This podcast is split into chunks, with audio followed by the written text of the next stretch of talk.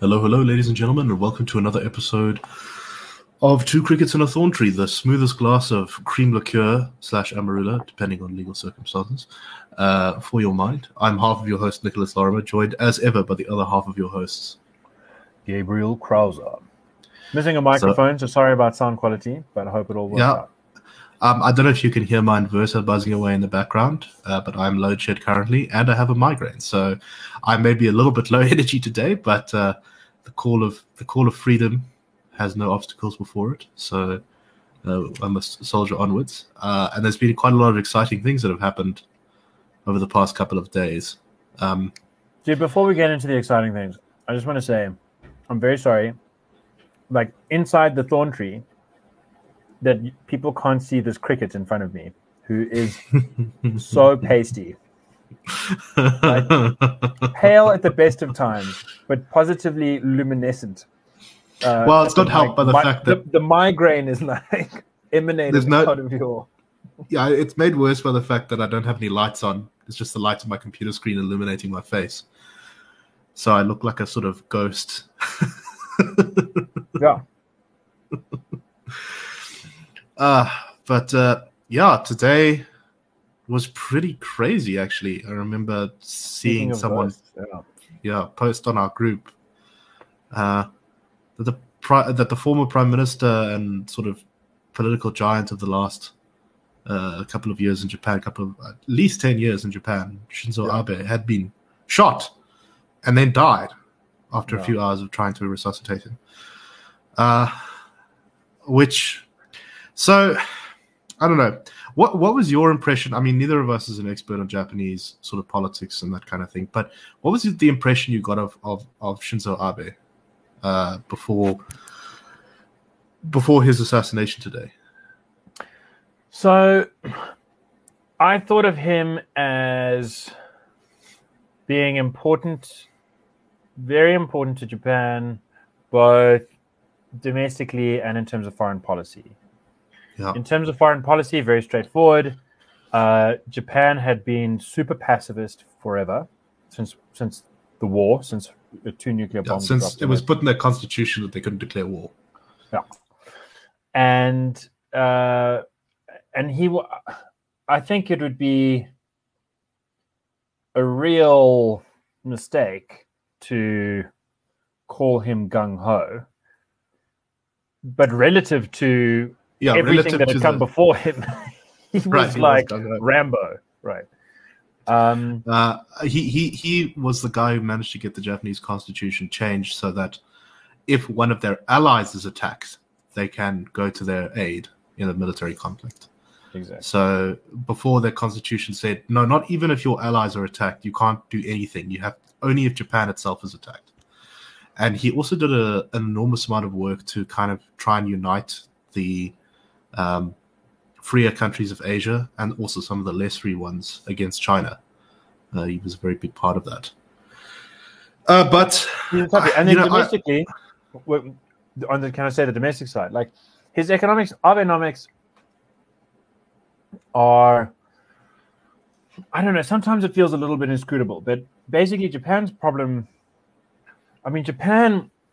Both when I was at Japan UCT briefly very weird economy.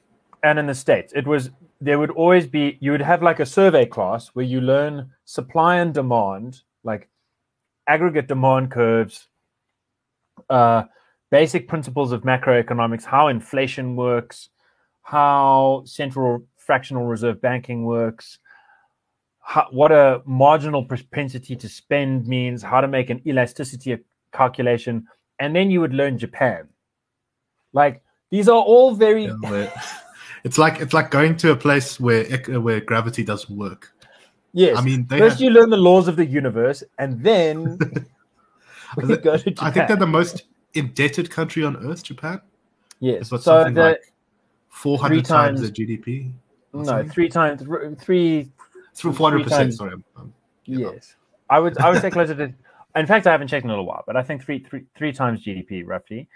I mean, the biggest bank in the world is like the Japanese Postal Service. It's called, depending on how you translate things. Um, so it's Sorry, I just Problem- looked it up. It's, 266% of GDP. Yeah, you I was going to say more correct. 270. Yes. Yeah. But I thought in, in round numbers 300. Um, so and it's, and by the way, it's been at 270 since uh, for a decade. Its debt levels Right. have stabilized. Um, it's the reason Japan is studied separately is because it's the country that really teaches everyone about deflation, about what happens when Hmm. you get to the point where the government can no longer print new money to try and stimulate the economy because its debt levels are so high. Uh, but no one's worried about its debt not being repaid because it's so stable. So you've got very high but very stable levels of debt. And then what happens is people say, look, the the currency is actually getting stronger. I'm able to buy more tomorrow with the same amount of money as I can today. So rather than buying today, I'll just wait to buy tomorrow. That depresses aggregate demand everyone postponing it's like the weird sign of savings um, that if, if if people are saving too much uh, yeah you can use all of those savings leverage those savings uh, invest them overseas and get more money back or or use it domestically to build factories but who's buying the goods they keep deferring pleasure and it sort of reminds me of um, some some like Taoist philosophy, some problems with Schopenhauer, some problems with uh, some versions of puritanical Christianity. The idea of delayed gratification is really, I think, often best expressed in our culture by reference to the Grinch, or maybe not the Grinch, but the the miser, the person who ref- who just refuses to enjoy themselves because they're always delaying gratification. Uh, you know, on the one extreme, we know that kids who get a marshmallow and are told, dude, if you can just wait 15 minutes, you'll get another marshmallow, uh, are like much more likely to be um, in a good place 20 years later uh, than the kids who can't help themselves but just eat that marshmallow. Um, so delayed gratification is hugely important, but like anything, if you push it to its extreme, it really gets perverse outcomes. And that's where Japan was sitting. And sh- yeah, what did Abe have to do? I think he had to uh, kind of do a bit of the standard old basics of um, try and shrink the size of government. yeah, because because Japan Which has no had a one- lot, an old problem with crony capitalism, and it's got. I mean, of all the world's uh, free nations, I would say it's the most conservative. Uh, Yeah. and in so many senses of that word. I mean, Yeah.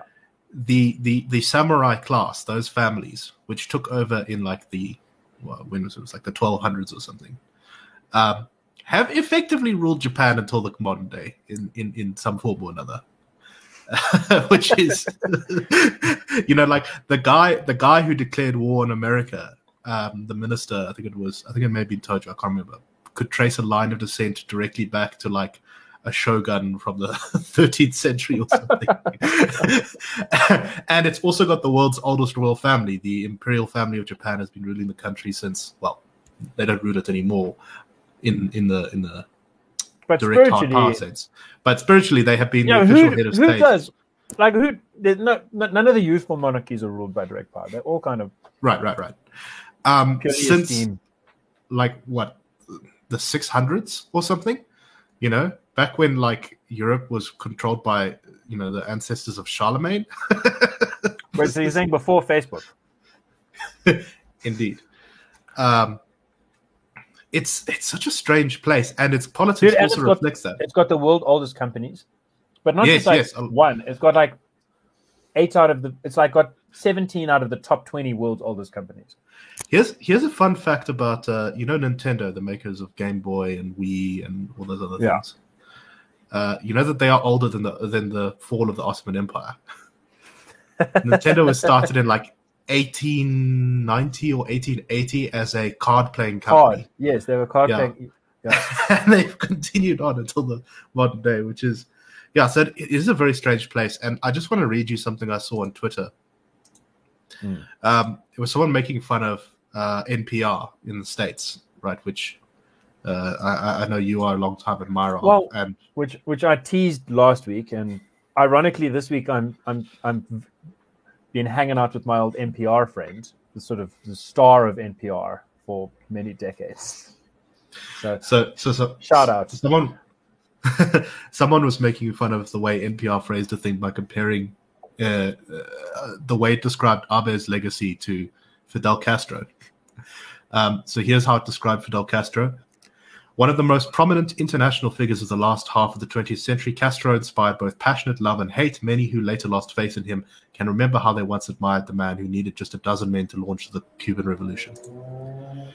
And this is how they described Abe. Former Japanese Prime Minister Shinzo Abe, a divisive arch conservative and one of his nation's most powerful and influential figures, has died after being shot in a campaign speech. wow. Yeah, that's a bit unfair. Yeah, no, it's not nice. but I think uh, so. So the reason I read that out is I think that is how an awful lot of the outside world saw Shinzo Abe, and also a lot of younger Japanese people. I have a friend who's uh, I haven't talked to him for a while, but who, who's a young Japanese guy. Went to school with him.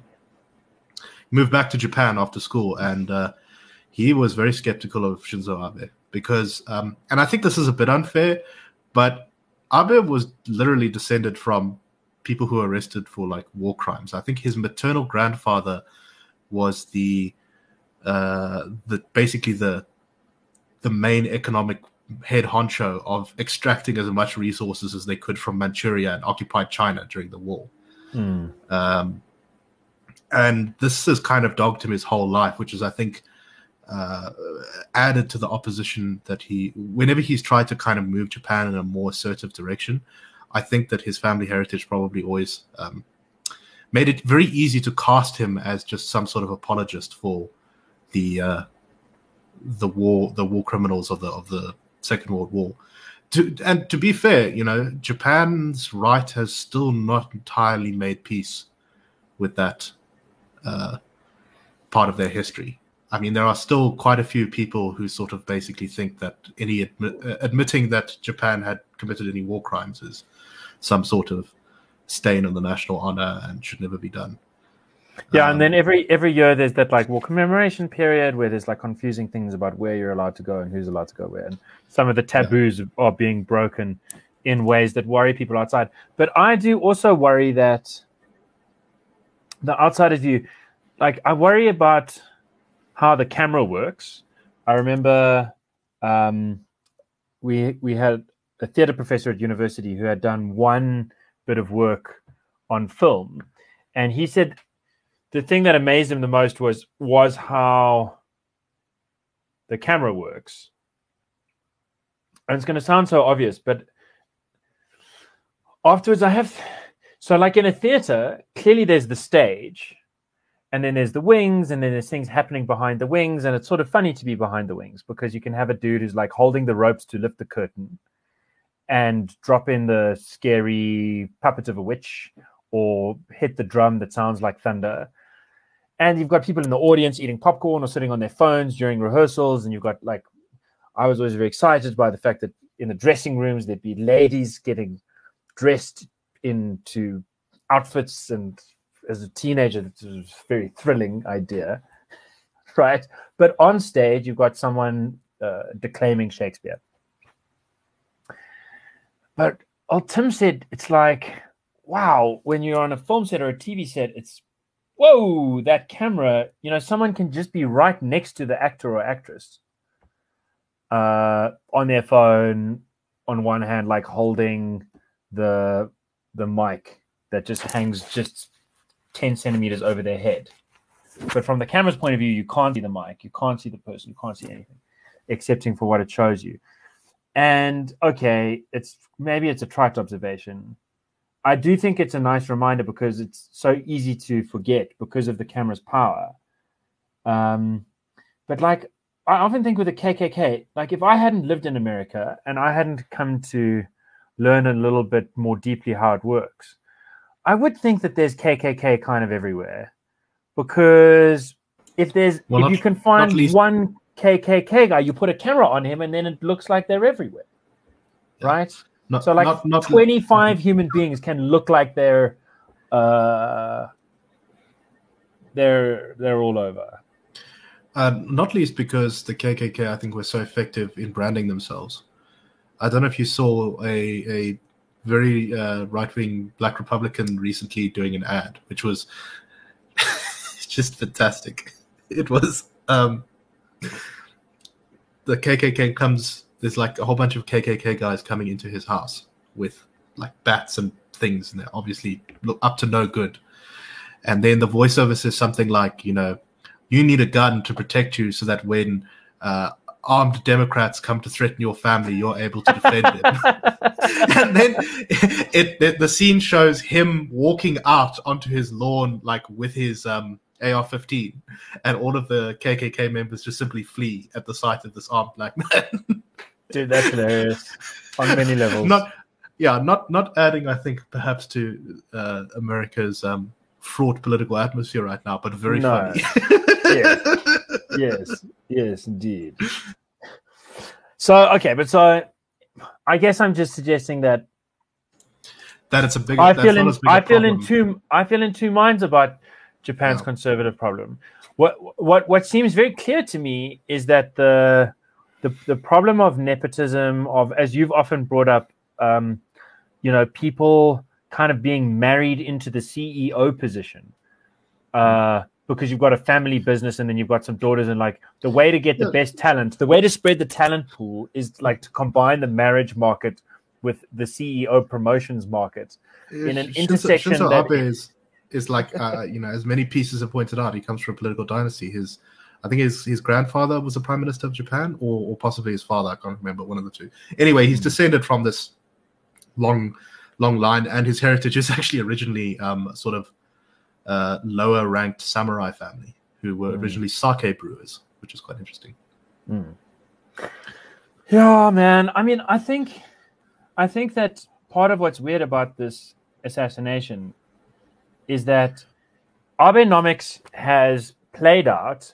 It was touch and go for a while. Japan seems, I think, fairly unambiguously to be in a stronger position than it was in when he came into power.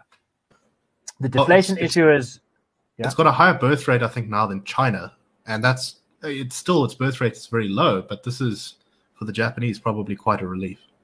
yeah a sign of a sign of a bit of exuberance coming back into the picture um, deflation has been uh, uh, curtailed uh, it's sitting in a in a position kind of on monetary on the monetary scale that's been fairly indistinguishable from Europe in other words they were kind of on either sides of the number zero and and then and then they met one another uh, just about there um, uh, GDP growth has been um, has been good. Like if you know, part of its part of Japan's problem is that it just did too well. Like the world, Japan was just actually in a way ahead of the rest of the world, and ahead of itself certainly. Um, and it, and there was some catching up that needed to be done, and this seems to have been normalized. And so, beyond just the fact that it looks like his legacy is pretty solid, like insofar as there were concerns that he's he's making the wrong bet and it's all going to go to hell. Like that has not happened. Beyond that, he's no longer in power. In fact, there've been Right. two.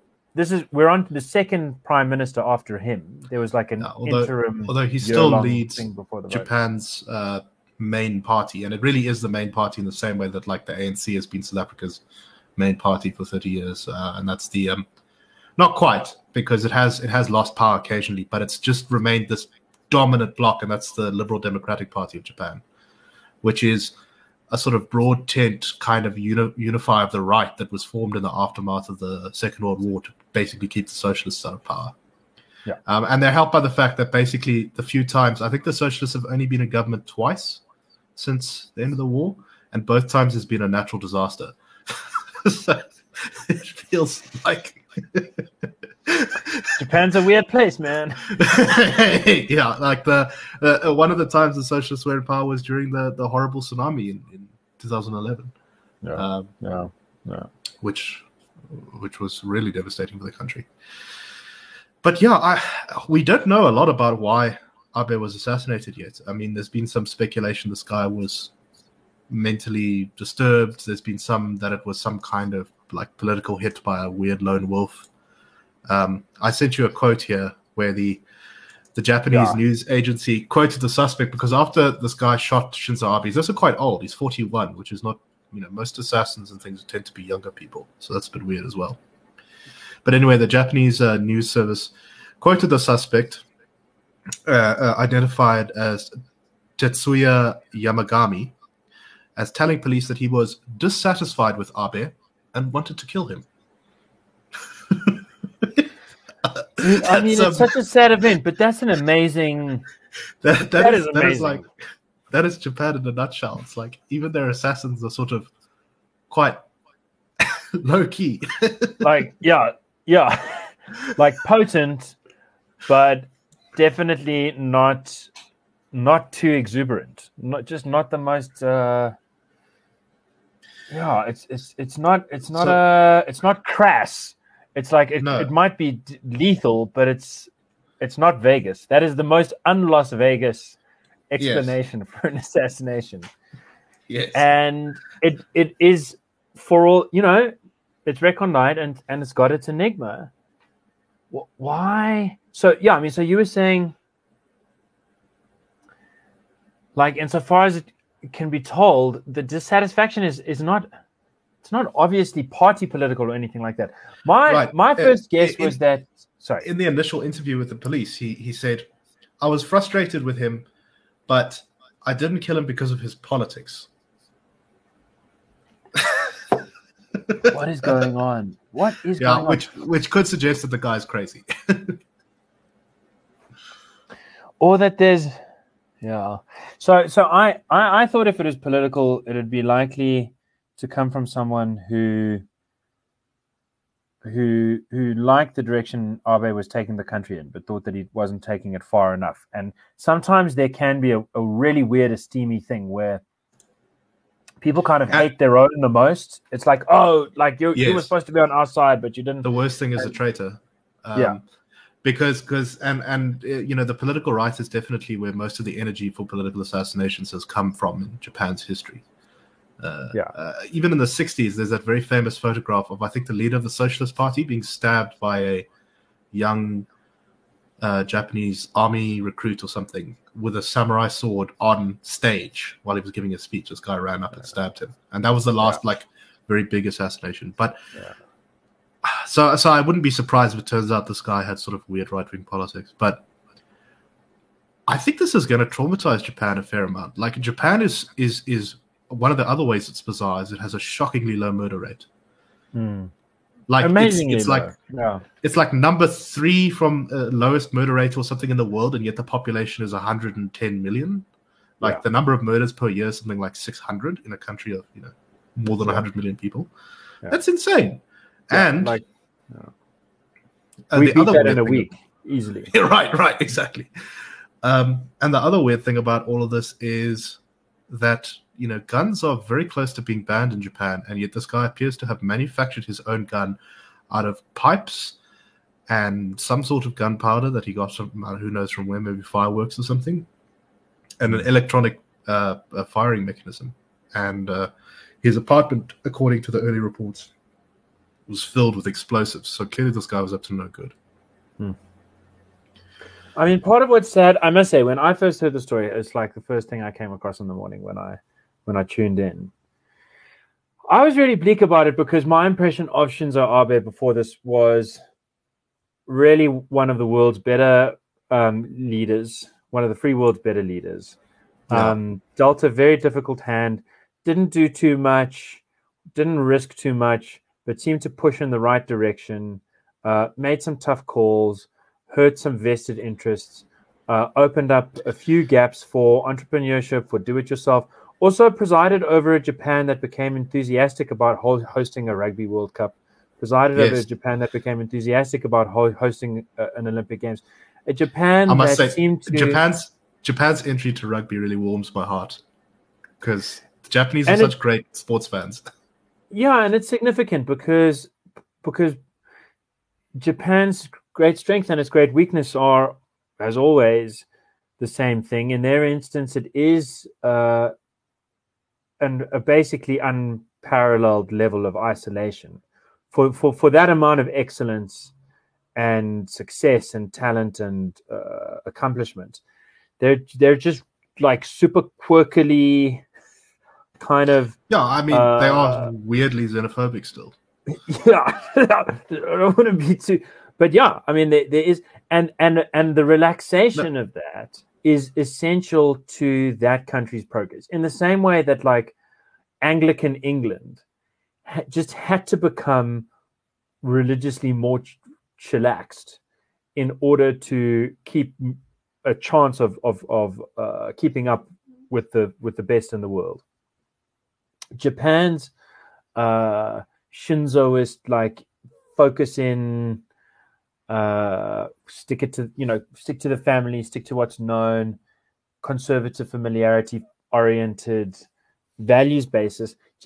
It's not that that has to go away. It's just that it somewhat has to dilute um, for the Yeah. countries, for the good stuff to for the good stuff of those values, amongst other things, Well, to keep being That was that was one and of the that was really happening. And Shinzo Abe Yeah. was a huge part of that because he was uh, the, confident thing enough that- to face the world and bring Japan Exactly. to the world.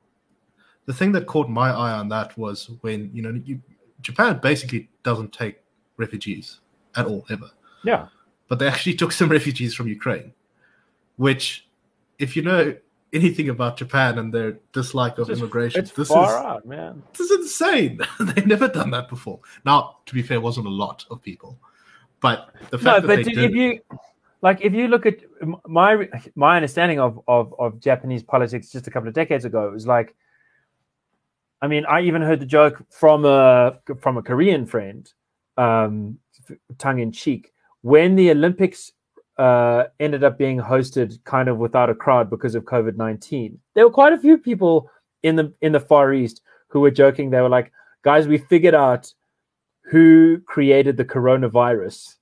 It was the Japanese, so that they could have a lockdown Olympic Games, so that they wouldn't have to have so many tourists."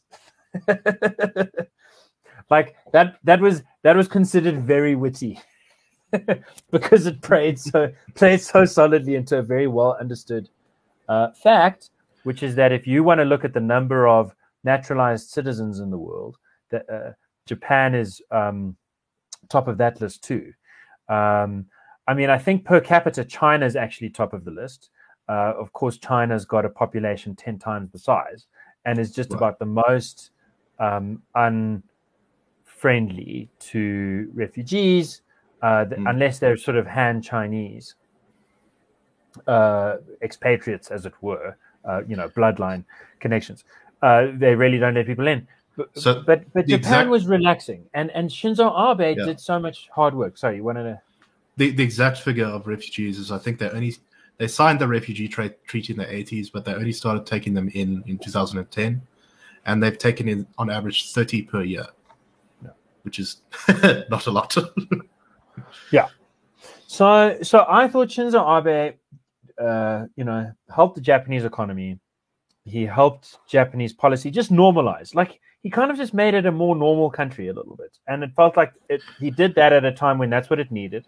And now this guy who's worked really hard and who's been really disciplined is in his twilight years, which would have been quite special. I'm not saying he wasn't politically active. Obviously, he was shot during a campaign speech, but Yeah. he he And he didn't still have the, the same kind of daily Democratic duties. Yeah, yeah, he said Hmm. he didn't have the same kind of daily duties, and so would have had a special opportunity to to to get some more family time, to get some more soft touch kind of me time.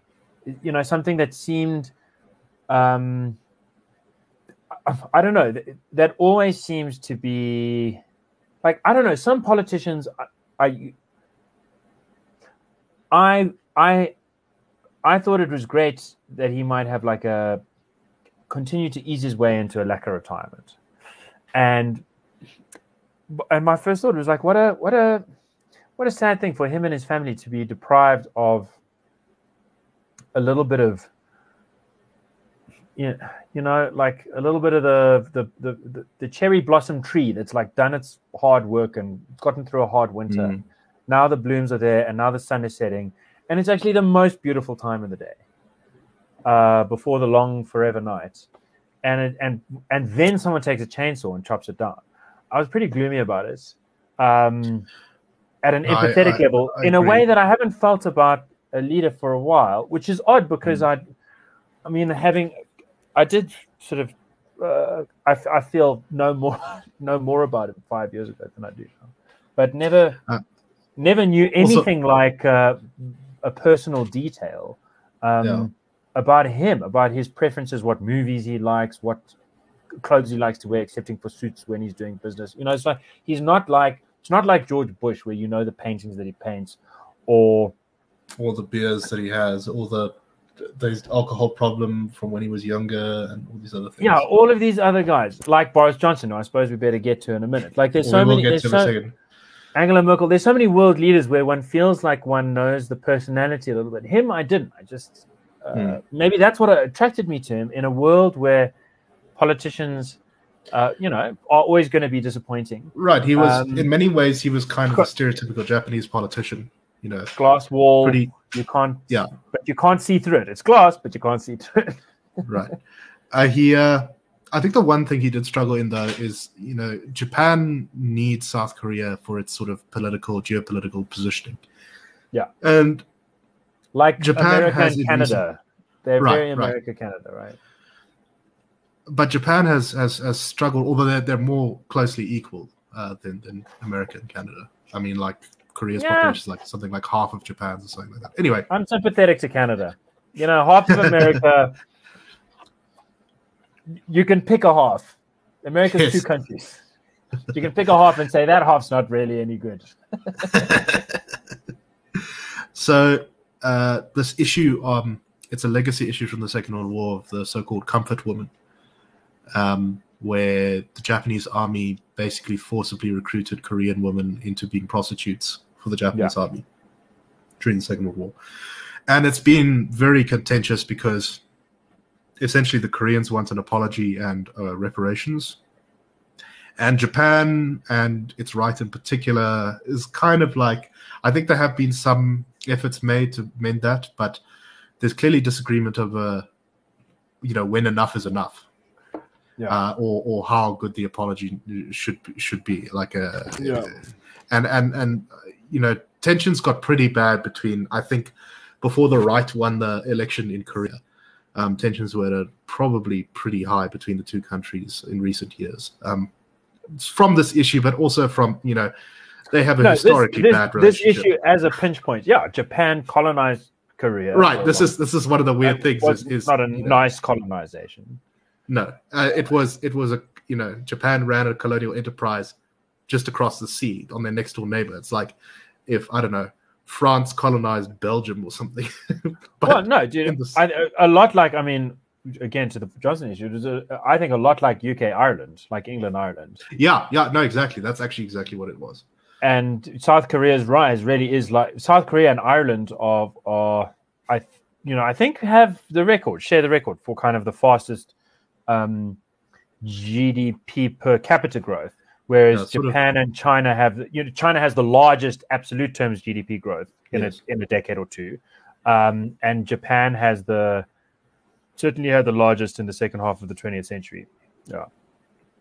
I think um, before we move on, the uh, there's two things I want to say. One is that I think he'll be Abe will be missed most strongly by Taiwan because he really built the Yeah, because he- Taiwanese-Japanese relationship.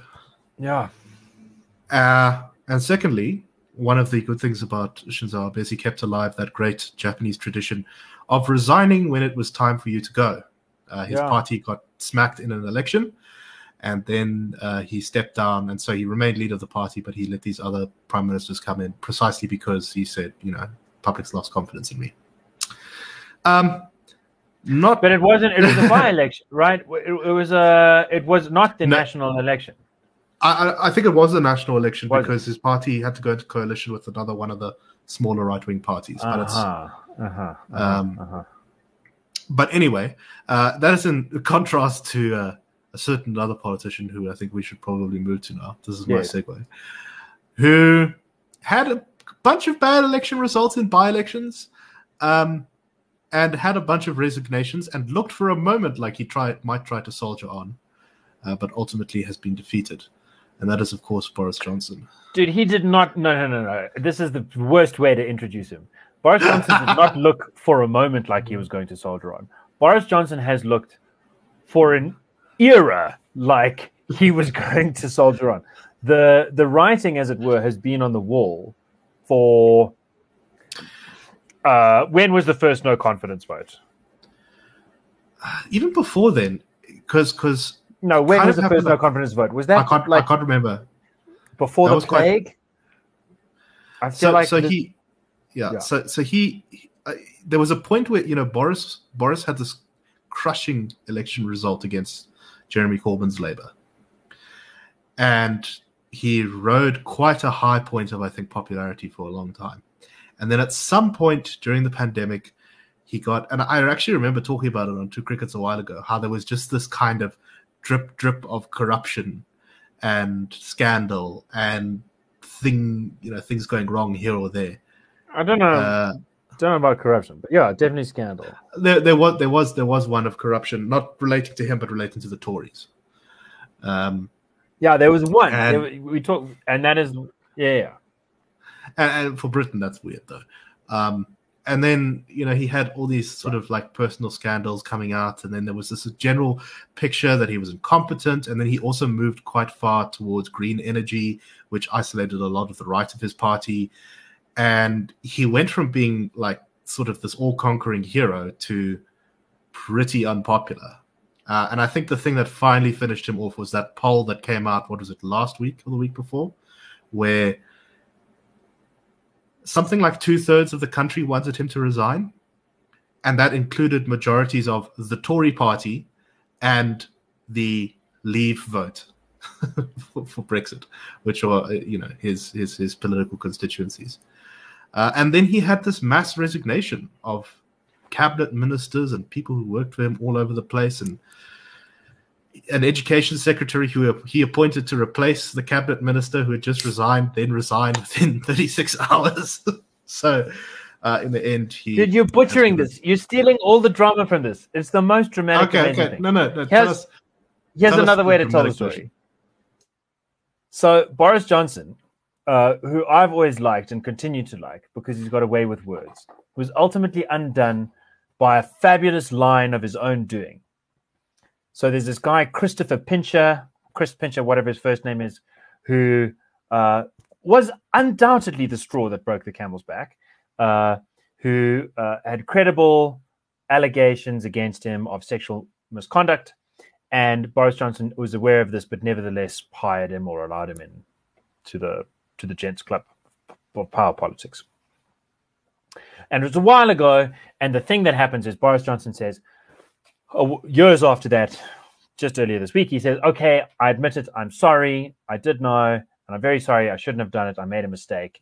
And immediately after that, uh, his number two, the Chancellor in Number Eleven Downing Street, resigns, and so does the health minister, and uh, and th- this is clearly the end.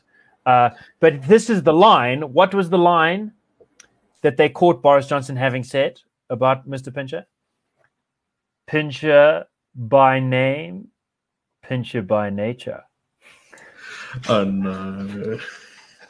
And that was the line, dude. You want to know what killed Boris Johnson? It's the fact that Well- not only did he let this guy in, he made a joke out of it. He was like, ah, you know, you can hardly blame the fellow for pinching ladies' bottoms. He's pincher by name, pincher by nature.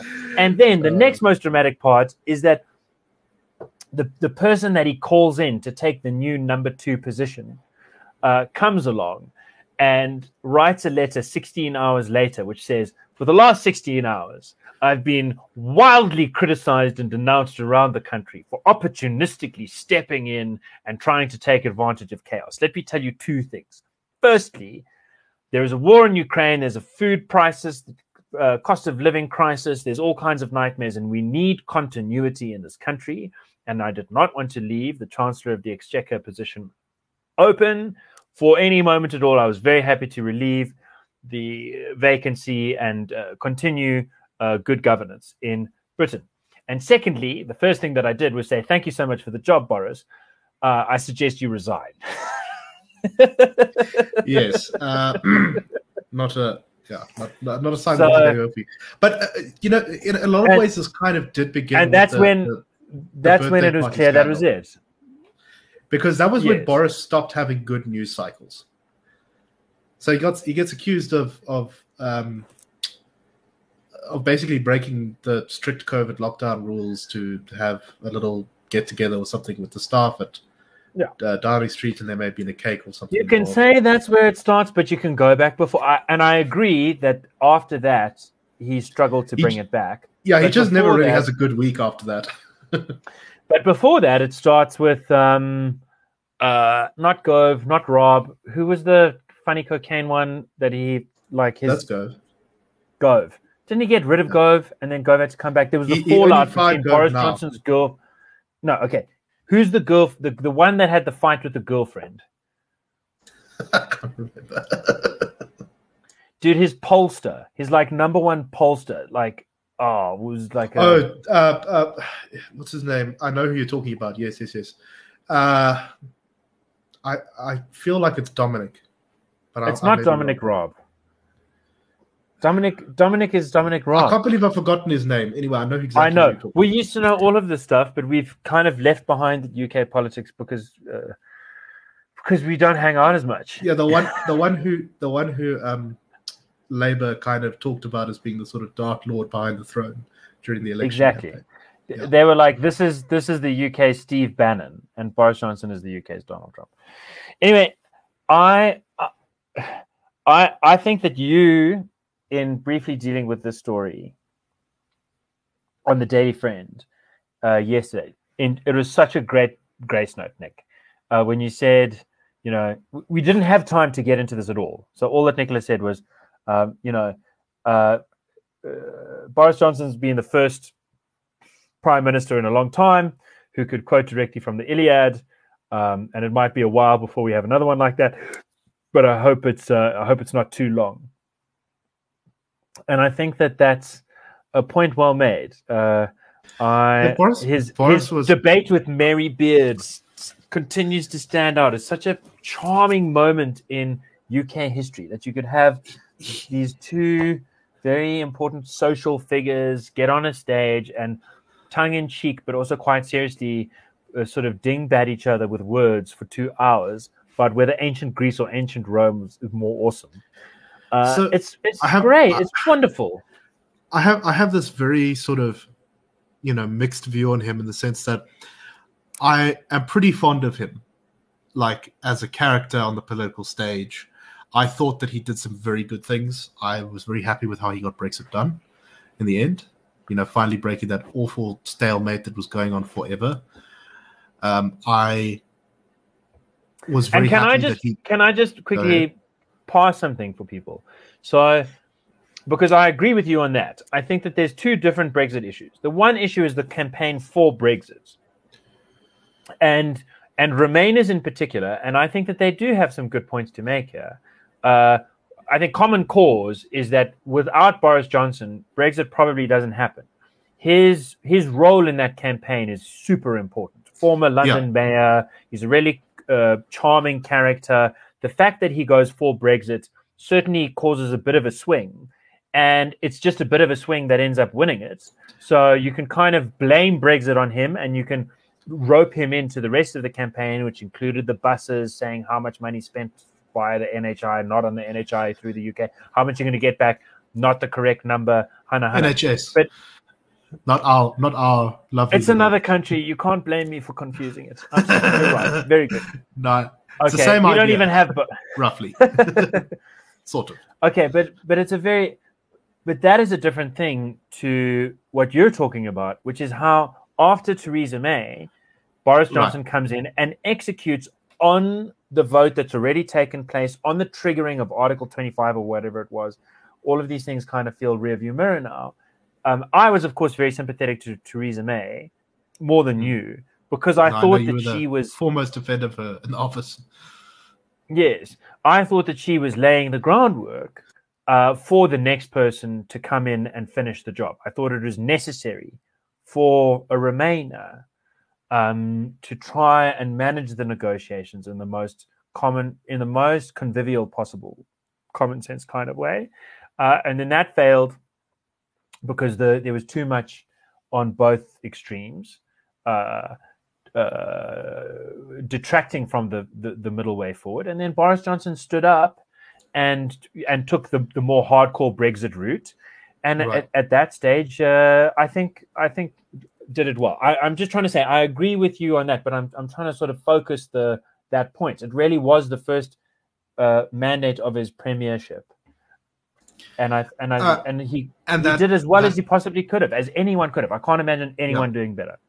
yeah, it was a difficult situation. He did pretty well. And I thought that Jeremy Corbyn was a profound threat to the UK. I think that he was a malevolent and evil figure who basically would have done very nasty things to the country. I was shocked when, in that election against Theresa May, he did so well. Uh, he still, you know, didn't come to power, but he did quite well. And then, Right. I really liked Theresa May, but she was not charismatic.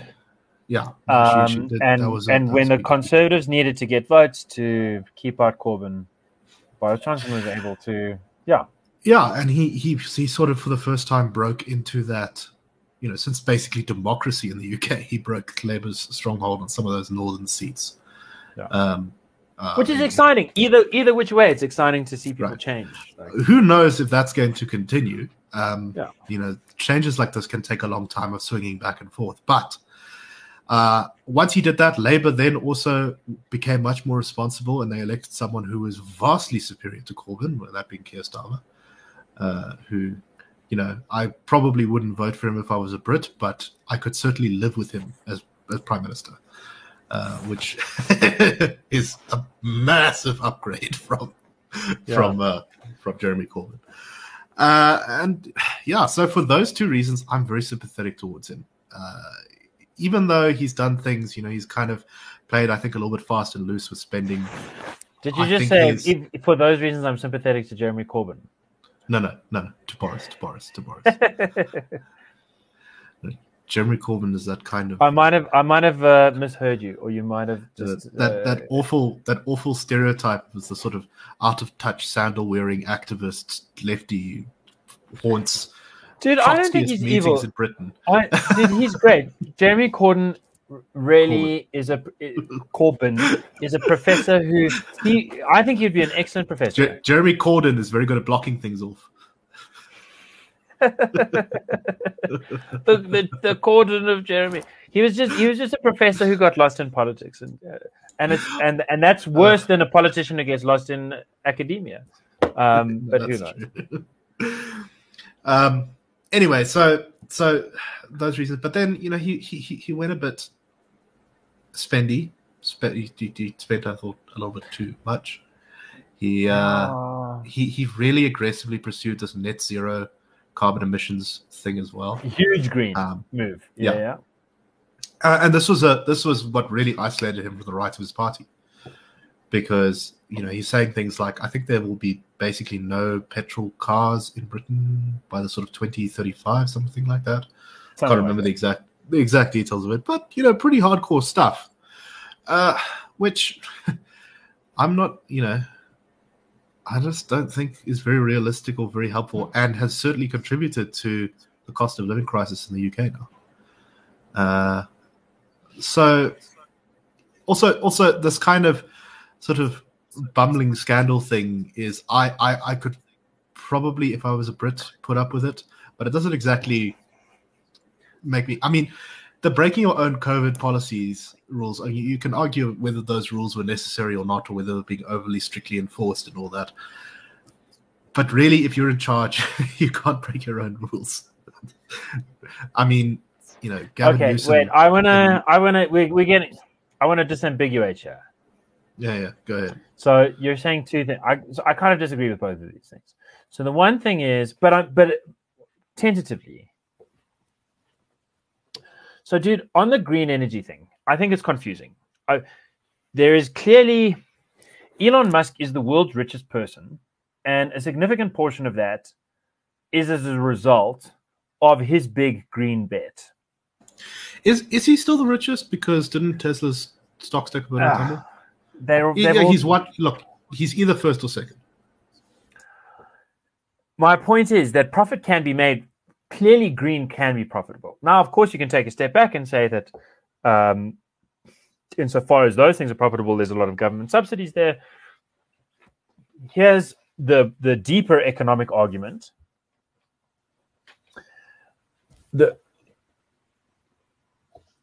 there is a term super economic profit, and that is distinguished from the term profit. So when the supply and the demand curves intersect, in other words, when you're in the stable zone that you tend to be in when you go to the grocery store, the business is making a bit of a profit, but it's like it's it's it's nothing that's going to change the game, right?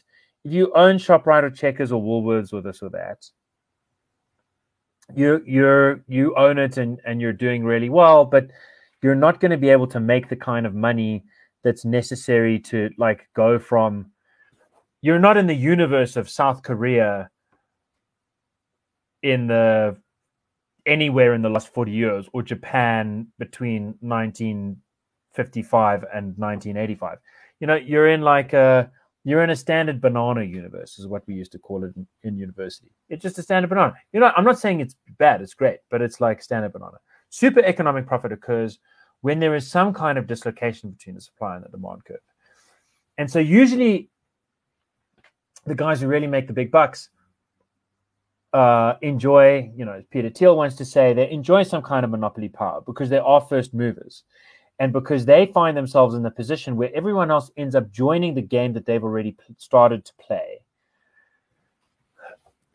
And this is just another, okay, I'm just being like, these are all fancy ways of saying the person who times it right, when there's going to be a big technological shift, the person who times it right is going to surf the wave. Surfing the wave means you've got to be ahead of the mass bulk of the wave. You can't be in the middle as, as the average. If you're in the middle of the average, dollar, dollar.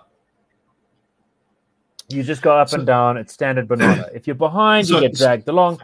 If you're just ahead, so what you're wave, really saying so is that green, you think you think that Boris was kind of trying to do that to try and ride the wave and make sure that uh, he was trying he was anticipate his bet was and it's going what i'm trying to say about this is we have to have this conversation again in 10 years. I would say 10 years we're going to know. It, it, the, if he was right in 10 years time there's going to be so many there's going to be so much more consumer demand. Whether the consumers are international governments in europe because of uh, political reasons, or in the Middle East because of convenience reasons, or in the Far East because of sorry convenience reasons. You know, in the Far East where you have massively dense populations with huge economic growth, the reason to go green is is not because of global warming. It's just because the more you can reduce pollution, right. the better with it the, is to be able to see the sun the looming, in Beijing. With the looming Israeli-Iran war, that is very much simmering at the moment. Um, oil might not factor. Be a, right, might yes. not be a fun thing to to to bet on in the in the sort of medium term. What you're really saying. So so so if you combine the reasons, stability, because the supply chains are always going to be more dynamic once the thing gets going uh, for green energy, because you, you're not going after a particular resource you're going after technology and the basic goods that you need to manufacture in order to get to the point where you've got something like a windmill or a solar panel or whatever. So, I mean, there are some essential raw earth minerals, but uh, those are a little bit more diversely dispersed than oil. So, either because of war stability, or because of green politics, or because of, and this is essential to the basic economic understanding of how all technology technologies work and all supply chains work. Economies of scale. Because you might just reach that tipping point where some of these uh, green energy solutions really are cost effective. They are clearly more cost effective in some niche situations, but where they become quite widely scaled, more cost effective than the alternatives. You sit in a position where if you were the first country to make a big move like Johnson has tried, then you are the guys who are making all of the money because in 10 years' time, you will see if what has happened effectively is that the, the guys making green cars and the background conditions for green factories and all of this kind of stuff are exporting their stuff around the world because everyone is trying to catch up. And that means they're implementing it locally, but the cheapest place to get the parts that they need to implement it uh, are coming from abroad, and the UK is sitting in that cushy position. So I'm I'm not saying this.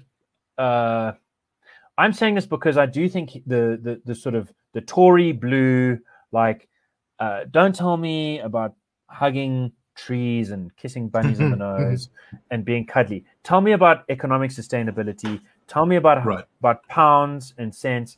Like I think that those guys, um, I have. There's no doubt in my mind that some of them are so ideologically against green energy that they overlook the potential economic benefit from his bet. I'm not at all saying that his bet is going to pay off, but I think there's a good Right. analogy in South Africa where Andre de Ruyter's argument, for example, for green energy in South Africa is very pragmatic. It's like, dude, Right. we can't borrow cheaply because we are a useless country that has blown its debt into double junk status. The only way that you can add manufacturing capacity to the energy grid is to borrow in order to pay for it. And the only And way the to borrow Europeans cheaply only gonna is give to you go money. green. Right for green. No, no, So, fair enough. green. You know, so there is money reason arguments to go green. So- So, that's the first thing. so my, my understanding of how the debate also went is that initially, you know, because the, the, the one green energy I'm super keen on is, is nuclear, right? And We're initially, And by the way, holla holla, the EU just declared nuclear energy green oh, this week. This week. So, like I don't I- want to say know, thank welcome- you to the war in Russia, but there are silver linings yeah, to the war welcome, in welcome to the real And world, EU. But is anyway, a this is good huge news. one. This is huge, dude. This is Yeah, one of the no, biggest very stories in the world. No, that's that's very good. I didn't realize that actually moved that. I knew they were moving in that direction. I didn't realize that made the leap. Um, so my understanding of how this the, the sort of energy policy in Britain was is that uh, Johnson, in beginning of this year, even just a few months ago, basically came on board in a big way for nuclear, um, which got him attacked for promoting something that was quote too expensive uh, by some people. But that initially he he he didn't he he really wasn't as big on the nuclear um, part of the mix as as uh, as he was on some of the other green stuff. So that that also makes me a little bit, you know, like I said, I think he came around to the right position in the end, and part of that was probably because of the war. But still, um, it that that initially didn't make me super pleased with him. Right. I mean, anyone anyone in his position who's not making fun of Angela Merkel for being an actual PhD in the hard sciences uh, is letting the team down. I Yeah. agree, but then you know you also have to say the same. Like Angela Merkel is even worse than Boris Johnson, and so is everybody else. I mean, who was anyway? The whole EU, Look, dude, you don't have to convince me that, that the EU are, are oh yeah, well the French have different problems. The, the French Energy- are the best. best when it comes energy. to energy, the French are the best in the world. That's true. Yeah. So, you know, it's a complicated world. Okay, so I've said my piece in defense of Boris Johnson uh, with the green energy stuff. I'm, please, I'm just going to say it a third time, and it's the last time.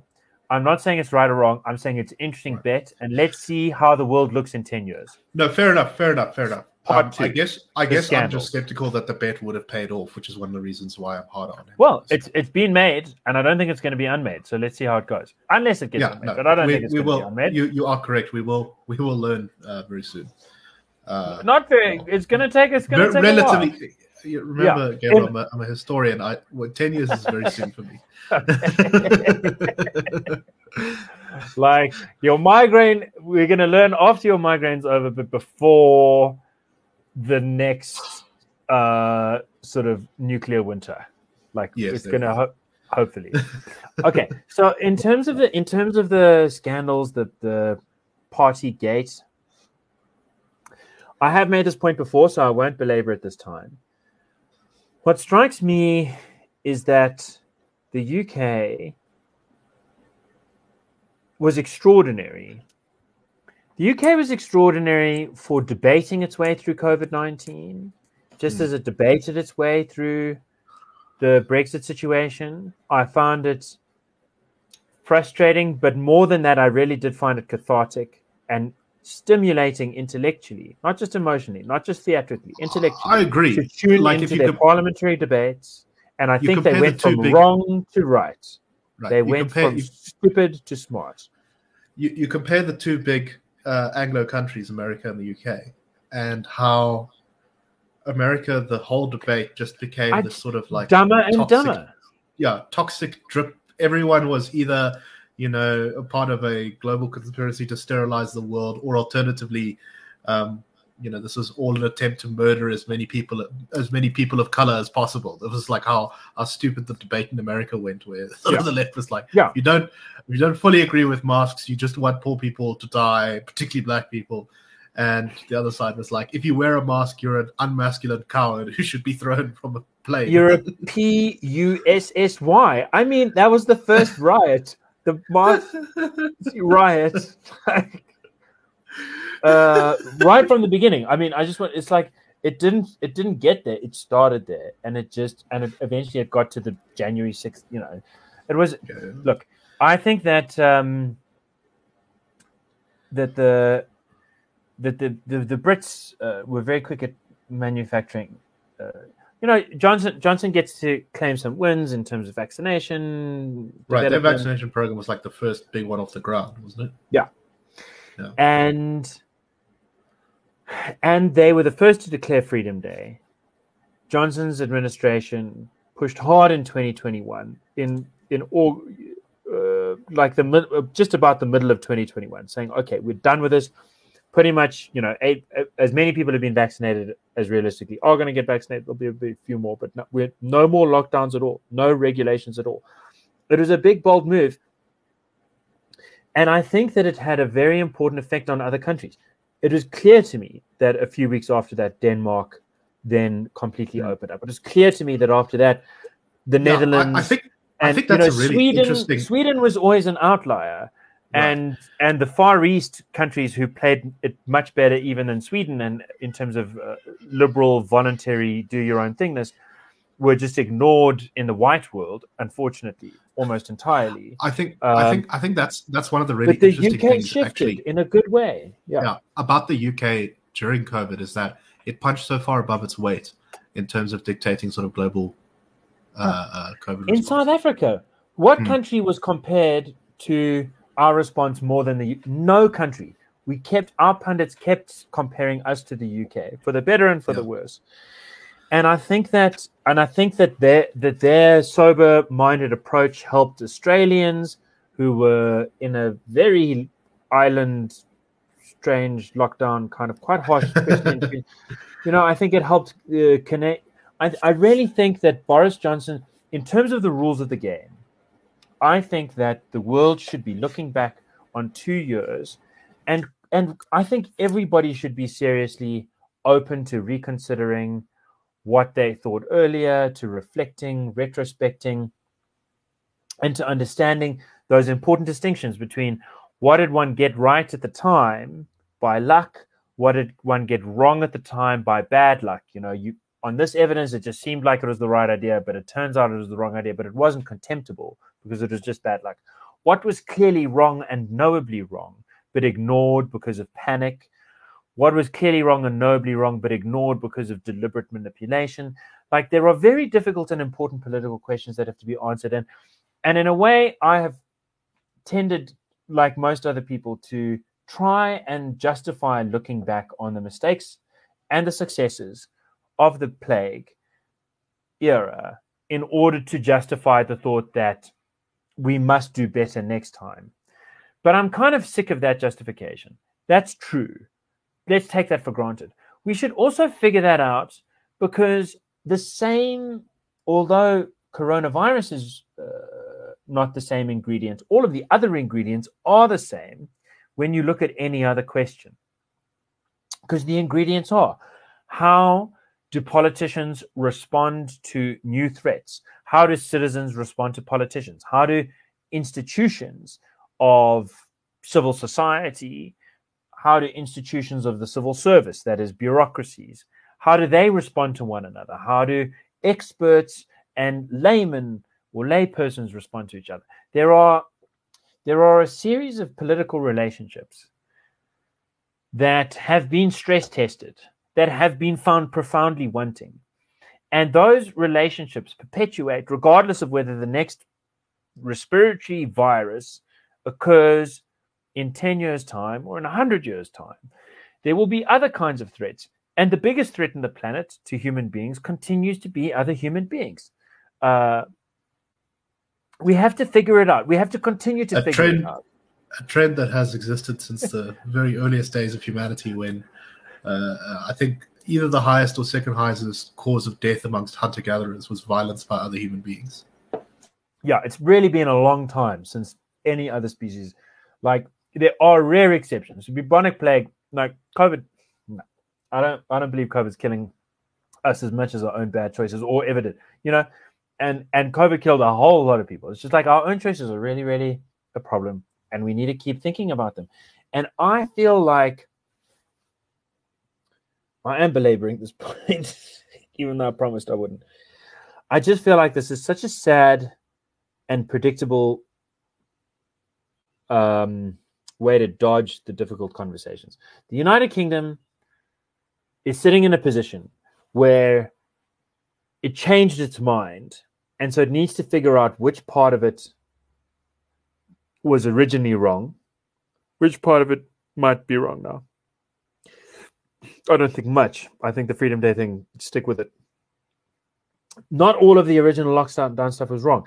I, I don't want to say that either. That's why you've got to figure out which bits were wrong. You've got to figure out which bits were right. You've got to try and be serious about that. And it's just so unserious.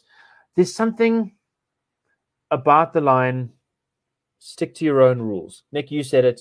And I've said it before. Like, I. I find it very easy to say about our own politicians, but I feel a little bit embarrassed because I think to myself, like, isn't it just the case that there are some criticisms that are so easy to make that maybe the easiness of making them is a clue that they are that they're not as substantial as they're trying to be? Like isn't it more important if someone is breaking the rules? Like if your friends if your friends come and tell you that they have broken the law do you judge them according to whether they've broken the law or do you kind of think a little bit about whether that's a good law or a bad law Well, look, I do I do see your point here, and to a certain extent, I agree with you. But I do think that it is different when you're, you know, the, or the way that your analogy here doesn't work is that my friend is just an ordinary bloke, and Boris Johnson is supposed to be leading the nation through, uh, and his credibility is an important part of that message. And you know, but who makes see- the laws Parliament, him, we make the laws. Citizens make the laws. Yeah, And sort of like dude i really let me try let me try this out on you. I i feel profoundly frustrated and profoundly liberated by being a south african by living in a country with some of the world dude i really believe we had the world's stupidest lockdown. And thank sweet baby allah buddha jesus yahweh offend all the religions by naming. Dude we'll celebrate them all i'm so glad south africans don't respect the law that much because the only thing that stopped it from being worse is that we break the law. But at the same time, I'm so frustrated because if just a little bit of the energy that we put into breaking the law could be put into changing the law, we would be so much better off. We and, and it is it's I believe our mistake is his mistake, right? It's like, and I believe ultimately that it's it's that it's a mistake that everyone must make because the alternative of perfectly fastidiously always sticking to the law unless you think it's wrong. And then uh, and if you think it's wrong you stick to it but you spend all of your energy trying to change it. Like doesn't it just doesn't it just seem like there is a human isn't there room for humanity in politics? Isn't there room for the thought that like it's a problem to be in a country where everyone is comfortable with breaking the law um, because the laws are clearly so stupid. That's a problem. You need people to be more fastidious, more respectful of the law, more like anal retentive. You you need some of that like Japanese Right. stiff spine stuff. But also yeah, on the Africa- other hand, there is such a thing as too much fastidiousness. There's such a thing as too much like stick up your bum, like just like tin soldiers marching around, like uh, I don't know. Yeah, am, look, I, look. am I crazy? No, no, no. I, I, that there's a that it's crazy to lose the important COVID conversation to something about whether a guy had a glass of wine for half an hour on his balcony in his office. so, so I here's the thing. I agree in a sense that the the scandal was so sort of overblown, right?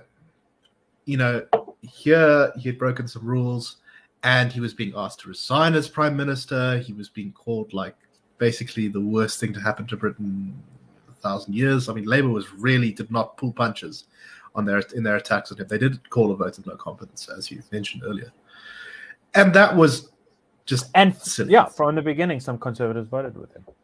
right, and that was that was silly, right? Because it's like it's clearly not that big of a deal. It's, but I do still think that as a person in in that office, one does have a different set of rules, and fastidiousness is what you should should should follow if you're in that position. I think for an ordinary person in, in a place that's very rules following like the UK, like you say, it's it's completely acceptable to sometimes you know bend the. Uh, so I, uh, my uncle recently moved to the UK, right?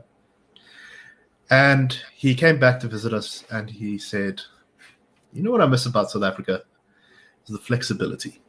Hmm. because the Brits are not flexible. they just follow the rules like robots and get very aggressive about anyone who doesn't follow the rules exactly the same. And yeah, your sort of broader philosophical point about how there needs to be a space for for for for bucking the rules a bit, bending things here and there is totally, you know, we and high school is a great example of that. Uh, when I was in high school, I did everything I could to get out of watching rugby games that were compulsory. Uh, and I think that that was good for me because it taught Yeah. me how to play. My dad, when he was conscripted into the apartheid army, did everything he could to sort of be as terrible as a soldier as possible. Yeah. I know it's a little bit more of a stream example, right? Because you know, like, Yeah, but dude, it, it- that is the point. So- there are, there are, there is a, there is a lot to distinguish the two, but there is something in common between Right. just a kid who's like, ah, I don't feel like pulling up my socks, so I'll put up my socks when the prefect goes by, and then when Yeah. he's gone past, I push them down again. Like that little rebelliousness. Society requires just a little bit of rebelliousness, a little bit of hypocrisy. right. I, I think that So, like I Uh, say, yeah. completely with you on that one. I just don't think that the leader must do it. And if you don't want to be, if you don't want to do that, then don't be the leader. So I sort of agree with that. I and I do think that the grand charm of Boris Johnson was that he was, in my opinion, elected and popular in the first place, precisely because they were like, you know what, we need a different kind of leader. We need a leader who doesn't tuck in his shirt, a leader who's clearly not going Yes. to hide the fact that he's a human being Who's a bit flawed wacky. and inconsistent And and it's had a clearly not affairs. sticking to the rules and has clearly been caught lying has been caught with his pants between someone else's legs like this is just who we're dealing with. And you know what? Like we need a bit of humanity back in back in the field because in politics we're stuck with like either electing uh, Well, focus also, group decided was kind like of- yeah, it was- automatons it was- like Mitt Romney, whatever the British equivalent is, or real hardcore like lizard brain liars who are so good at presenting themselves as the Virgin Mary uh, in the spotlight, and then are just like the dirty, dirtiest like uh, power. He, was, he was kind of the opposite of Theresa May and David Cameron Oh, in that sense, oh. right? Because Yeah. both of them were very, very sort of buttoned down and like Tucked in and- responsible and, tucked Yeah. in. Yeah, I, like like I say, I'm sympathetic to your points. I just don't fully agree with them. Yeah, yeah. So okay, anyway, so he's gone. I think that I thought he was great for his time. I think that it would have been I I was I thought Theresa May was the best because I think she took a job where in her heart of hearts, I mean, I think you're a very intelligent person. And I think it is clear to me, and sitting at my distance, what the hell do I know? But it is clear to me exactly almost exactly how long she'd be there and almost exactly what she would do. And that's what happened. And so I bet that it was pretty clear to her too. And it's not a very handsome prospect to have a short term premiership in Yeah, which she was- your great she was success playing- to Prime Minister on hard mode. yeah. And I think that Boris Johnson uh, sort of thought that he might have it on easy mode, but like the plague really between the plague and how consistently difficult dealing with the Scottish nationalists, the Irish nationalists on the south in the Republican side, the uh, Europeans, the international opinion on the border, like so many things just did not prove, I think, more intransigent than m- maybe a, a gregarious and hopeful person might have expected. Uh, that easy mode, no. Medium mode, yes. Add the plague to that; it goes from medium mode to hard mode, and and he has been taken out ultimately. I think by the fact that he's just he's got too much.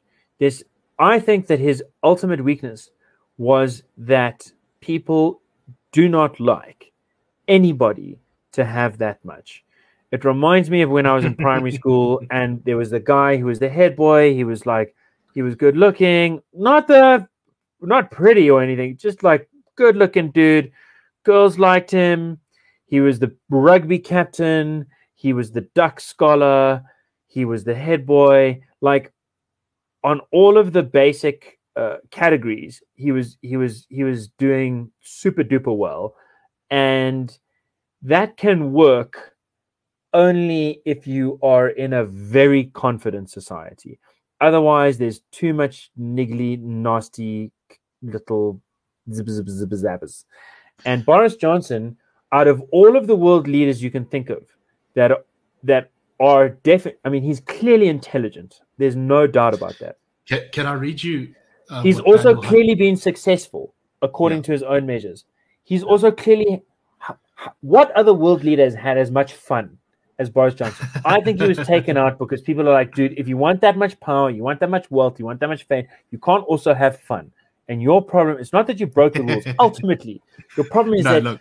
it's not that I'm trying to say the problem is not that he hired Pincher. The problem is that he enjoyed himself by saying, yes. ah, Pincher by name, Pincher by nature. The problem is not that he went out into the balcony and had a glass of wine. The problem is that he did it with debonair sort of savoir faire. His problem is too much joie de vivre. And I worry about that because the same with the Japanese story. Dude, there is such a thing as too much saving, as too much repression, as too much mm. conservatism. There's too much like, huh, put yourself in a suit and and I thought Boris Johnson was amazing to me as a world leader to to symbolize the thought that you can be very worried about not spending more than you make. You can be and and not just worried. You can actually put things in place where you do curtail where where you where you're not promising the moon, uh, and you're not tr- trying to deliver in that way. You can be you can be conservative in some ways and also untucked in others. And and and I I don't know. The radical centrist in me uh, looks around the, the the landscape of global leaders and and struggles to find anyone that I can think of coming close to replacing that. I think in some ways Emmanuel Macron uh, fits some of the fits some of the bill, um, especially with his wonderful, beautiful wife uh, being so outside of uh, most people's ways of thinking about things. Really, really cool. But you know, I just just from a style guide kind of perspective, I think that guy gets points up the wazoo, and I'm sorry to see him go, man. I, I admit it. I really am sorry to see dude, him. Dude, dude, I, am with you on that. Like, I really enjoyed having him as the British Prime Minister. Um, can I read you what Daniel Hannan said about him? Sort of uh, Daniel Hannan said, Yeah. Yes, he had his flaws, but also let's recognize Boris Johnson's virtues. He was generous, brilliant, spirited, incapable of malice, infectiously optimistic, unable to hold grudges. He ended the constitutional chaos of 2018, defeated Corbyn, and delivered Brexit. Not a bad record. Yeah. And I've got to say, I'm saying all of these nice things, even though I think that he's done a terrible thing in supporting the Ukrainians in the way that he has. Like, you know, I think he's made policy mistakes too. But anyway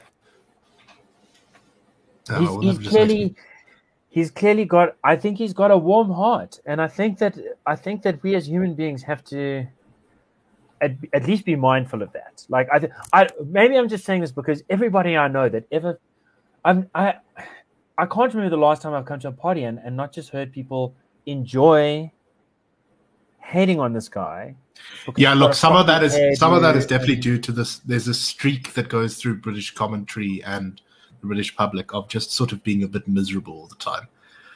Um, right, right. I, and, I, was, and I think that yeah. that plays into your story of of things being just a little bit too good for this guy. Like this is Yeah. uh, there's a certain part of I think Tall, Britain- tall puppy syndrome. Yeah. right that's just very kind of miserable and wants everyone to be miserable and not really for any specific reason but just because it's kind of a bit unseemly to be too happy. Um, Yeah, I, the weather's I, I know not good enough to justify. I know some Brits who are not very political, you know, who I sometimes play video games with, and they are exactly like that. It's always like complaining about whatever it is, the weather, Brexit is going to kill everyone. Uh, they talk about like, you know, the, the price of everything. There's just it's it's it's like a sport, right? It's a kind of it's like a sort of uh, a ritual of whinge. Dude, every yeah, exactly. Every, every British comedian has a variation on the line. You know, like you could take away the accent, you could take away everything. Just on text, you can tell if someone's Australian or British by asking them, "How are you doing today?"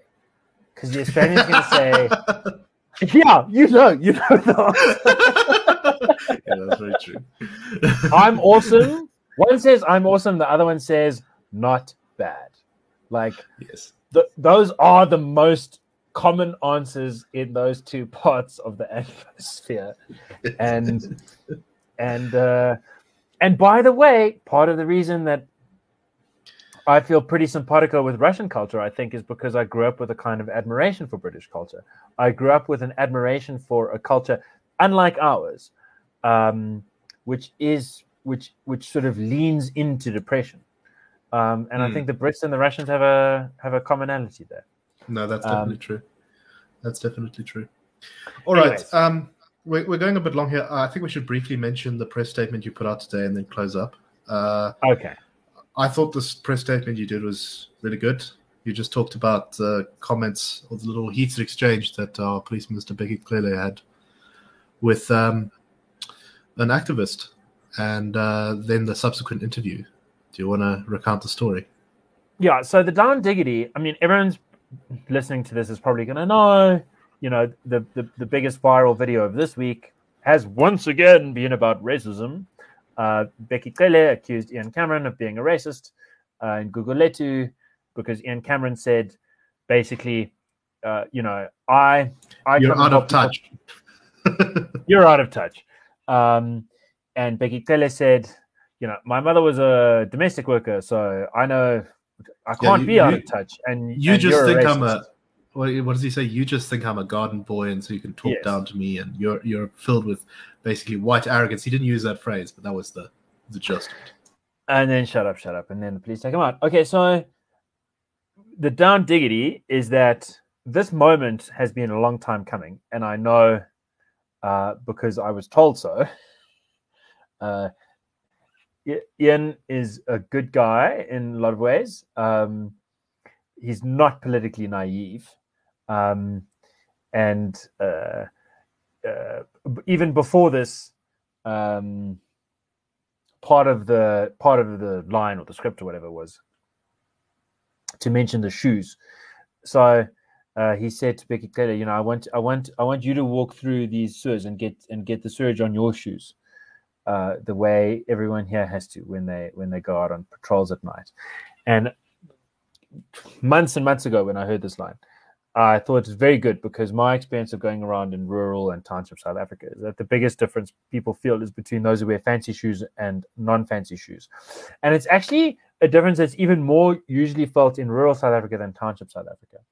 Um, and there's a lot of resentment. Like fancy shoes are quite welcome because it's fun for a jaw, but if you're wearing fancy shoes, you mustn't tell people what to do.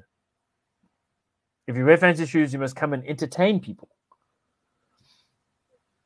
And it's a very big difference between entertaining people and telling people what to do. And it's very welcome to do the one and very unwelcome to do the other one. And Bheki Cele often does well because he comes to entertain with his fedora. And I've told the story before when I was in the green room with him at SABC, and uh, he, he he did the interview right before me, and I was sitting with his three with his entourage, uh, two buff dudes in suits and a beautiful lady in a pin skirt what not pinstripe skirt. What do you call those skirts? Anyway, pencil skirt. Anyway, dude, and then he comes back into the room after his interview and he like shakes the SABC like facilitator's hand and like kisses her on the on the on the wrist and he's so debonair and he like flops his fedora back on his head and like pulls his fingers through the red feather and gives a flicking wink to his entourage and they all stand up in unison and dust the dirt and lint off their shoulders in unison and then walk out. And it was surreal. It was a surreal cartoon. He's an entertainer. I mean he's an amazing entertainer and very welcome to come and do so in his fancy shoes and with his fancy hat.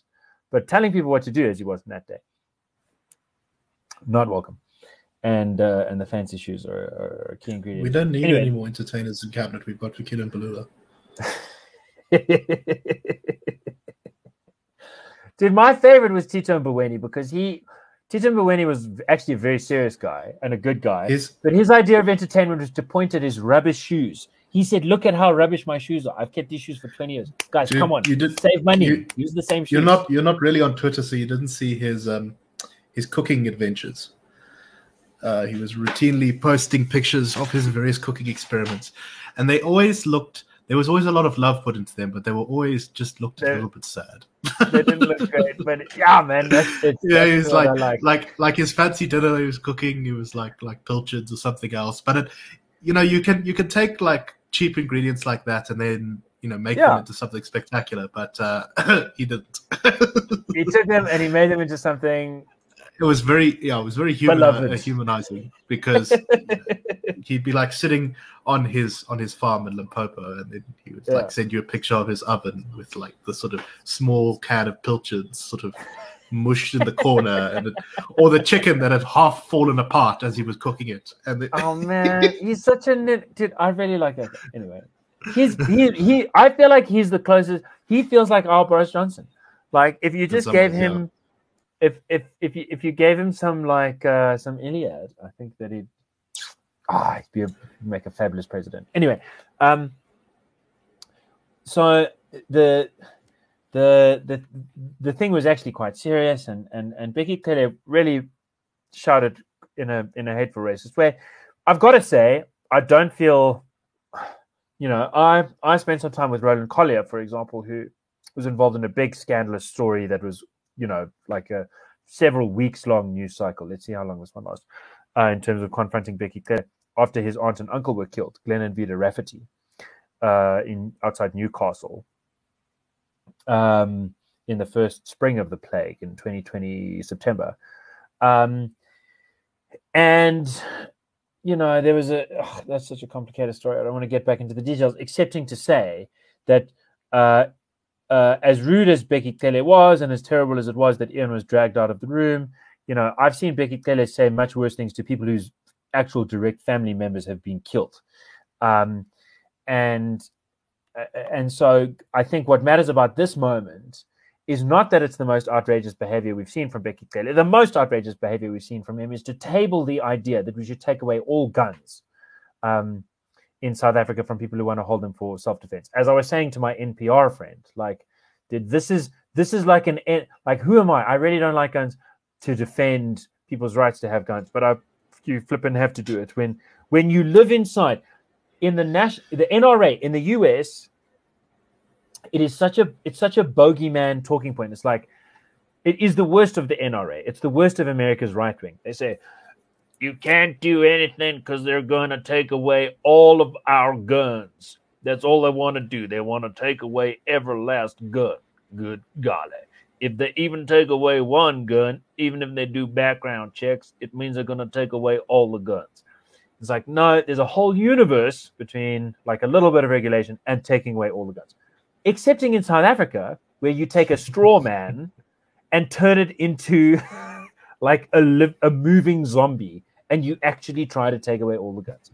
Um, so that's, I would say, the most outrageous thing he's done, excepting for presiding over the deaths of 50 people in police custody under suspicious During the circumstances in the first three weeks of the lockdown, uh, with the famous cases of Sibusiso Amos, Petrus Miggels, and uh, uh, and Sibusiso uh, uh, you know, Bheki Cele really has a flippin' outrageous scandal. Uh, this is not the worst that he's done, but it has virally gone against him. And and what I draw attention to in the press release is just that um, the guy that he went after was asked afterwards on ENCA, dude, you know, I mean, like, why do you think you got under his skin? He's like, I don't know. And then they were like, but don't you think maybe it's because you're white? And don't you think if you're white, you should behave yourself in like a more there's, a, there's a whole bit of a word way. salad, right? You know, don't you, You think you should maybe, yourself. yeah, edit yourself, check your privilege, that kind of thing. And he says, No, I'm a citizen. I went there as a citizen. Last week, I was hanging out with the family of um, Siko Sizo Boy. I can't remember her name properly, but Boy was her surname, who was murdered and burnt and then thrown into a picky tub. Like, I was hanging out with her family, still trying to pursue who we believe to the, be the killer who had beaten her up and been arrested and then gotten out on bail. And then a couple of days after that, uh, she was murdered. Like, I don't care what your race is. People are being killed. Please, please. Yeah. There was no police there. There was no Bheki Cele there. There's no one flipping helping in Guguletu. Please don't come with this rubbish. It's it's very very serious. It's very important. It's a stunningly important moment in South Africa, in my opinion. That It- this I, guy I agree because Has gotten you know, support. there is no there is no more fundamental uh, duty of the state and problem as when people are literally being murdered at a huge when people's lives are not protected when people are being murdered at the high rates they are in some parts of the Western Cape. And it just throws into sharp sort of contrast how silly so many of the ways we talk about issues are compared to a guy who's actually trying to talk about the most basic thing, which is preventing people being shot and murdered and bludgeoned in their homes And burnt. and burnt. Like that part of the country is, and, and particularly around that Guguletu area. I think Guguletu is what in the top five or something for highest murder of all the police precincts in the country, something I like think that. it's something like that. You know, this is not a time to be playing race games. it's a luxury we cannot afford. It's so stupid, man. And it's so obvious, and it's so like, yeah, 55% of people we surveyed in 2020 agree with the statement politicians talk BS about racism to excuse their own failures. It's so like, it's so heartbreaking though, because I mean, I think that I think that Bheki Cele is an entertainer, and I think he's a you know, he's like clearly charismatic and energetic. That guy could have maybe been something more useful in his life, but he just it's just so counterproductive. Yeah, but now he's a police minister. It's so counterproductive. Dude, what about Operation Impi? What about people who've been killed specifically in Guguletu by guns sold by the police to gangsters? That operation was terminated. Petrus Miggels and Jeremy Vearey are still in the in the Dwang, are still being moved around. One is still being suspended. By the way, for reasons that kind of maybe resonate a little bit with why I feel the way I do about Boris Johnson. You know, Jeremy Vearey was decommissioned in the last instance because he says to his friend, uh, ach, sorry, I said Jeremy Vearey and Petrus Miggels. It's Jeremy Vearey and the other guy's name is escaping me right now. Anyway, he said to his colleague, Petrus Miggels is the one who was killed in the lockdown. Jeremy Vearey said to his colleague, um, who was being charged on what seemed to me like like like trumped up nonsense charges because they were both in charge of the Operation Impi investigation. He said, "Go and mur them," which I'm sure is not going to be flagged by any algorithm on the internet. Although apologies to any listeners for swearing like that. no. Um, and he was decommissioned, dude. He was taken out of a, of the most important police position in the entire Western Cape. He was the head of the Western Cape Police Force, and he was taken out by the national uh, top brass for saying "mur" on Twitter. And you know what, Nick? A leader should not say "mur" on Twitter. I agree. Okay, because although most reasonable people are going to know he doesn't mean do physical violence, some theoretical dweeb is going to maybe think it is an encouragement to violence and he shouldn't really do it. But it's, dude, it's just bone obvious to me that that's not really the reason he was taken out. The reason he was taken out is because he maintains a threat against Bheki Cele and against, against those who came before him who were involved in at least are invested in and committed to an organization that has covered up the sale of arms by the police to Cape gangsters. I just I hate it. It actually is not a word that I use. I hate, I hate the way that South African police deal with, particularly the Western Cape, particularly the Cape Flats. It's it's very inhuman. It's Yeah. very very Yeah. inhuman. No, and and adding to all the silliness of this, one of the things that Ian Cameron attacked Bheki Cele for was the fact that uh, he had not invited the Western Cape Province or the city of Cape Town to the meeting, which is just so petty and stupid and short-sighted. It's it's outrageous. Dude, it's the only way that you can sell. If you live, I mean, if you live in a country where half a million people have been murdered in the last 25 years, where you've got just about the highest murder rate of any peace, theoretically peaceful place in the world, where it's specifically in the Eastern Cape, the Western Cape, KZN, and Gauteng, you have murder rates, and specifically in those like township areas that Hmm. are right up there with the worst of the worst in the history of like, Right. you know, the South American gang wars and whatever. Honduras, How do you Honduras go and- ganglands, yeah. how do you sell yourself? Well, you've got to go there and just do a dog and pony show with like race baiting and uh, and confusing rhetoric and and things like my mother was a domestic worker, therefore I know what I'm talking about. It's a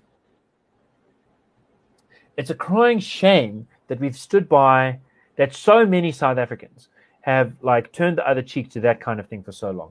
In the name, by the way, of poor black people. You know, like the Mm. foothills of Westcliff crowd who are like, oh, don't be too critical.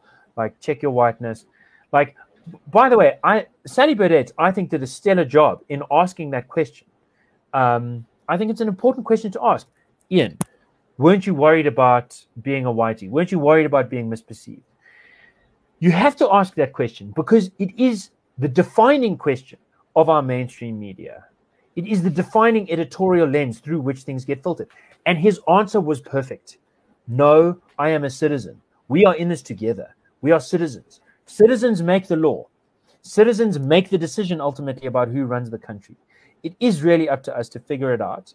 It's up to us to talk to each other about it. And my favorite thing about it is that he is a young guy. Even Sally Burdett, like, beautiful. Maybe it's wrong for me to say so, but I think she's a beautiful woman. And uh, she's a senior journalist, you know? And I feel like there is a generation gap thing. And I hope that there's a generation gap thing. Sometimes I feel like our generation is just different to those older than us. Um, and if I'm going to do a little wa- like race analysis, like, dude, I think young white South Africans that have been fighting the fight, like, just don't have the same weird. Dude, our parents' generation, it makes sense to me that there are so many old white people that like think that they used to run the world because in a way they kind of did. Like they didn't really, but like the impression was so sustained by the apartheid regime that it's that it it does create a difficult uh, uh, uh, you know sometimes you're looking through a lens sometimes that lens becomes like an eye transplant i can see how it becomes difficult like white guilt white shame white all of that stuff dude but for younger south africans of all races to say i'm not here to present white guilt i'm not here to rehearse some kind of white shame kind of self-edited version of how to criticize someone through a jigamajangle in order Yeah, to I'm here to talk about stopping people getting murdered. I'm, it's very clear what I'm here for. Actually, it's very simple. If you just treat, if you just listen to the words coming out of my mouth rather than looking at how my like skin reflects sunlight, it's going to be very understandable. There's an old-fashioned way of understanding what I'm on about, and it's not just by listening to what I'm saying. It's also by looking at what I've done. And ah, man, I think uh, I'm going to segue to my recommendation. I don't always go first, but I recommend the Kiffness video uh, Uh, yes. of this incident. I think it's a nice. It's it's difficult because it is dark. I mean, Bheki Cele's um, the intensity of his emotional response in that shut up is it's a hard thing to hear. Um, Yeah, he's he's he's rather cross. but it's a one and a half minute video. It's like the it's like the when people Zol video. It's really good. Check it out if you haven't already seen it. We'll put it in the link. Cool, cool. Yeah, my recommendation, nothing too fancy. Uh, uh, just the editor's s- story from the National Review uh, titled Goodbye Boris. Just a brief little summary of Boris and his sort of charm and his weirdness and uh, what brought him down. Uh, and also, I've recommended it before, but I'll recommend it again and just any the stuff written by Jim Geraghty, National Review correspondent, writes a newsletter every weekday, I think, uh, and he's he's really good on just noticing things and talking about stuff. Uh, he, he wrote his newsletter today on Shinzo, Shinzo Abe's assassination, and he has a nice little addendum at the end actually about sort of how slow Biden was to respond to this, and then contrasting it with Donald Trump, and it's just it's just funny. Oh, anyway. no. yeah, Biden took a very, very, very long time to respond, more than eight hours. Um, and Trump responded very early in the morning, talking about how this is the worst thing ever, uh, really bad news for the world. There will never be another like him. You know, it's very nice from Trump. And then shortly afterwards, my poll numbers are so high. oh my god. Do the egoist and the snooze boss. yeah, yeah, yeah, yeah. yeah. All Uh, anyway, and with that, um, yeah, all I can say is uh, keep the flag of uh, liberty flying. Yeah.